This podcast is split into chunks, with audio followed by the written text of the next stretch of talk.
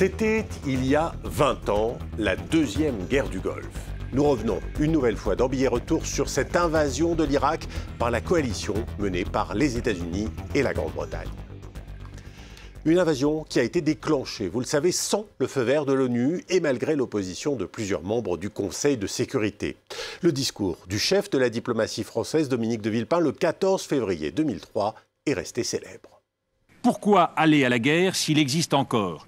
Un espace non utilisé dans la résolution 1441 Dans la logique de cette résolution, nous devons donc franchir une nouvelle étape et renforcer encore les inspections entre l'intervention militaire et un régime d'inspection insuffisant en raison d'un défaut de coopération de l'Irak, il faut choisir un renforcement décisif des moyens d'inspection. C'est ce que propose la France aujourd'hui. Un discours qui n'a pas été entendu. Cinq semaines plus tard, le 20 mars 2003, l'invasion de l'Irak commençait. La capitale, Bagdad, tombait un mois plus tard. Mais dans certaines régions, les combats, la résistance sous forme de guérilla se sont poursuivis jusqu'en 2011, causant des centaines de milliers de morts.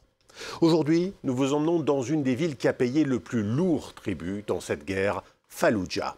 Nous sommes au cœur du triangle sunnite, cette zone au nord et à l'ouest de Bagdad, peuplée majoritairement de musulmans sunnites favorables à Saddam Hussein. La guérilla s'y est transformée peu à peu en mouvement djihadiste, d'abord soutenu par Al-Qaïda, avant de donner naissance au groupe État islamique Daesh. Pour les habitants de la région, la guerre, lancée il y a 20 ans, a changé leur vie à jamais. Billet retour à Fallujah, c'est un reportage de Lucille Wasserman.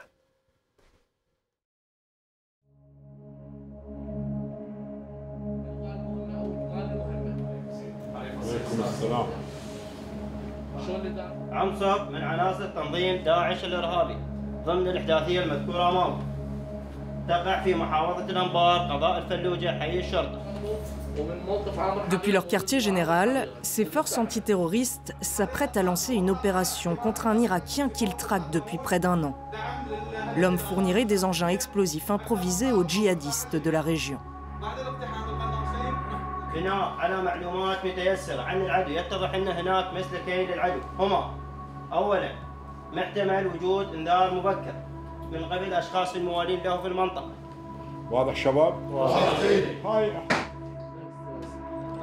Ces forces spéciales ont été créées par les Américains au début de la guerre d'Irak, en 2003.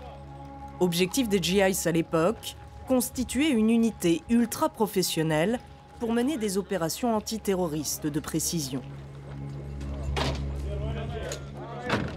Y compris à Fallujah, où ils se rendent aujourd'hui.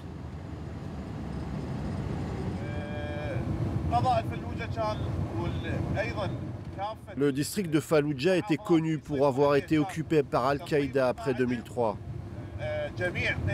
On a poursuivi leurs chefs et leurs membres là-bas. On en a tué beaucoup. Certains ont alors quitté la région, mais Al-Qaïda en Irak est devenu Daesh. Ceux qui avaient fui ont alors rejoint Daesh et ils sont revenus dans les villes sous ce nom-là.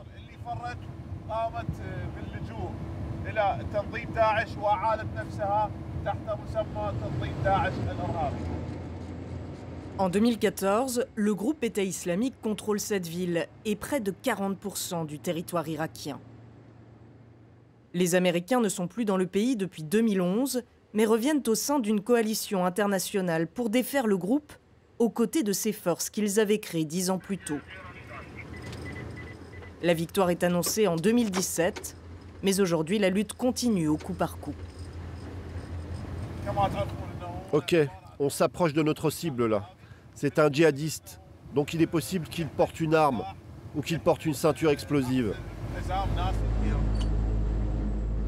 3 heures du matin, cette unité d'élite déclenche l'opération à la faveur de l'obscurité.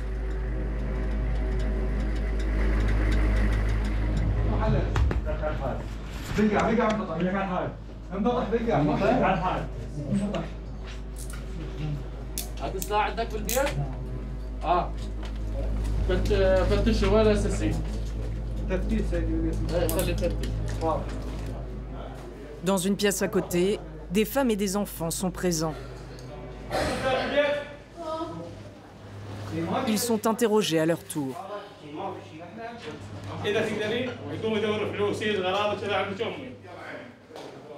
Et après une demi-heure sur place, l'opération touche à sa fin. Rien n'est retrouvé au domicile. Les suspects sont arrêtés. Ils seront interrogés à Bagdad puis jugés. Ces forces spéciales sont considérées comme les garantes de la stabilité dans le pays, celles qui empêchent Daesh de se reconstituer. Aujourd'hui, elles sont encore conseillées par des Américains et ce soutien est globalement bien perçu par la population. Impossible d'oublier pour autant les 20 dernières années en Irak, au cours desquelles les États-Unis ont longtemps été considérés comme les ennemis du pays, en particulier à Fallujah. Dès le début de l'invasion américaine, cette ville de 300 000 habitants est rapidement devenue l'un des bastions de la résistance, où les Américains étaient surtout perçus comme des oppresseurs. Une hostilité particulièrement affichée le 31 mars 2004. Ce jour-là, le monde entier a su placer Fallujah sur une carte. Sur ce pont là-bas, un incident important s'est produit. Des mercenaires américains de la compagnie privée de sécurité Blackwater y ont été tués et pendus à ce pont. Moi, je suis arrivé à la fin de l'incident.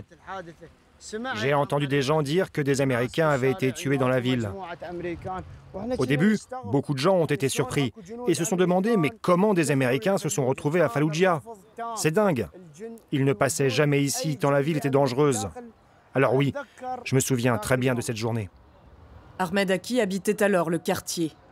Il a été l'un des témoins directs de cet événement, dont les images ont rapidement fait le tour du monde. On y voyait des Irakiens en liesse, traînant dans les rues de la ville, les corps sans et calcinés de ces mercenaires jusqu'à leur lieu de pendaison. Des images insoutenables qui provoquent une onde de choc à l'international.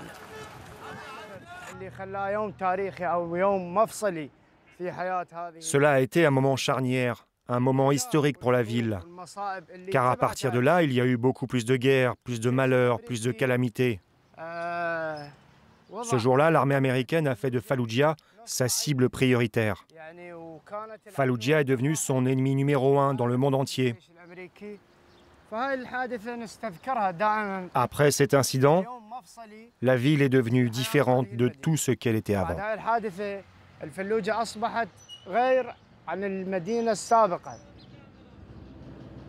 La ville est alors pilonnée par l'aviation et l'artillerie américaine. Et les rues deviennent les théâtres de combats acharnés où les se s'opposent aux insurgés. À cette époque, Ahmed Aki commence à écrire des poèmes, comme une catharsis pour ne pas perdre pied. Pourquoi la mort nous aime? Pourquoi tous les jours des funérailles sont à notre porte? Pourquoi tout ce que nous demandons dans ce monde devient si violent pour ne trouver que nos coups? Je connais des villes palpitantes de vie où n'errent désormais que des fantômes. Depuis cette période, Ahmed n'a jamais cessé d'écrire. L'histoire de Fallujah est si dure. J'essaye d'en parler, de parler de beaucoup d'événements, même si je ne peux pas parler de tout, tant les choses ont été difficiles ici. Mais la destruction et la mort que nous avons vécues ici quotidiennement doivent être documentées. Et l'un des serviteurs de cette documentation, l'un des assistants de l'histoire chez les Arabes, c'est le poète. Cette histoire si tragique, ce sont surtout les insurgés de la ville qui l'écrivent à l'époque, en combattant sans relâche les Américains. Que sont-ils devenus aujourd'hui? La majorité ont-ils rejoint les groupes terroristes? Nous avons retrouvé la trace de l'un d'entre eux, qui a accepté sous couvert d'anonymat et dans un lieu tenu secret de nous raconter son histoire. J'étais militaire en 2003 quand les Américains ont envahi le pays. Ils ont démantelé l'armée, alors je me suis retrouvé sans rien.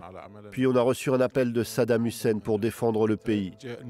Les tribus ont appelé à prendre les armes pour la terre et pour l'honneur. Tous les révolutionnaires, dont moi, ont suivi cet appel. On a tous rejoint les groupes de résistance. Au début, il faut comprendre que tout le monde portait des armes. Certains allaient chercher les équipements, d'autres combattaient, d'autres délivraient des messages, faisaient du renseignement, mais tout était civil. Al-Qaïda profite alors du chaos et s'implante dans la ville au début de l'année 2004. Certains insurgés rejoignent le mouvement, d'autres déposent les armes. Pour moi, la résistance a été vendue, trahie, quand Al-Qaïda est entré dans la ville et a travaillé par ses propres moyens. Les vrais résistants se sont retirés. Ils n'ont pas rejoint Al-Qaïda, car leurs membres légitimaient le meurtre de policiers, de gardes nationaux, d'Irakiens. Nous, nos seuls ennemis, c'étaient les Américains. Aujourd'hui, ces anciens rebelles ne parlent plus de leur passé, par peur d'être associés à ces groupes terroristes. Beaucoup sont partis d'Irak. Avec ceux qui sont restés, on a repris notre vie. Certains sont handicapés, mais beaucoup sont morts. Avec les survivants, on se salue, mais c'est tout. Toute cette période a marqué au fer rouge les habitants de Fallujah. Près de deux décennies plus tard, les blessures du passé sont encore béantes. En particulier pour les civils, qui ont eux aussi payé un lourd tribut à ces violents combats parfois aveugles.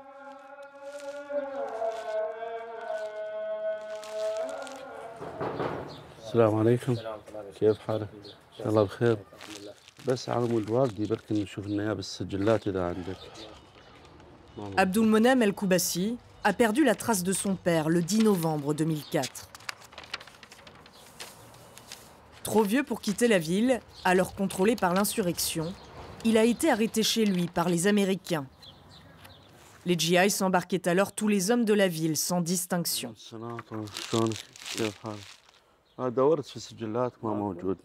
Avec son frère, Abdul Monem continue de chercher le corps de son père près de 20 ans après, sans grand espoir. On sait qu'il a été transféré à la prison de Bouka après avoir été détenu un temps à la prison d'Abu Ghraib. Puis on a perdu sa trace.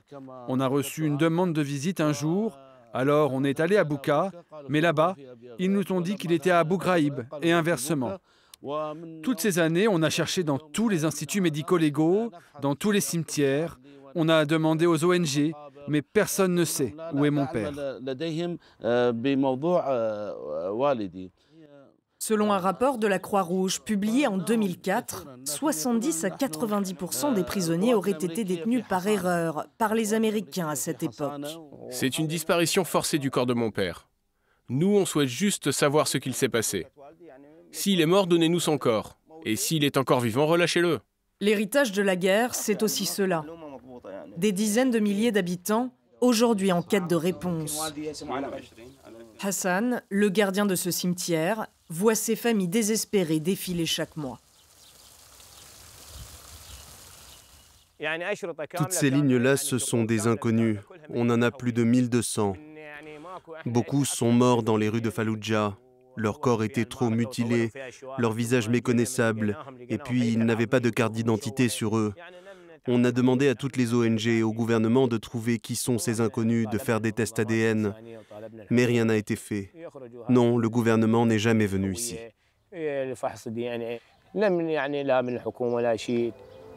Plusieurs sources au sein des autorités irakiennes nous ont affirmé que rien n'avait été entrepris ces dernières années car des djihadistes pourraient se trouver parmi les victimes. Trop sensibles et impossibles à justifier selon eux, même si au total à Fallujah, plus de 3500 morts auraient été des non-combattants. Après toutes ces années de violence, comment les habitants peuvent-ils alors se reconstruire, privés de réponse et surtout de justice?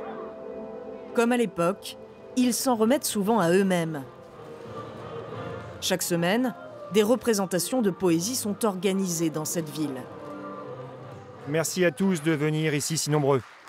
Ahmed Aki y participe et insiste désormais pour dépasser les blessures des dernières années. Je n'écrirai plus, non, je n'écrirai plus sur la mort. Je n'écrirai plus sur la mort et mon pays, tu dois comprendre ma décision.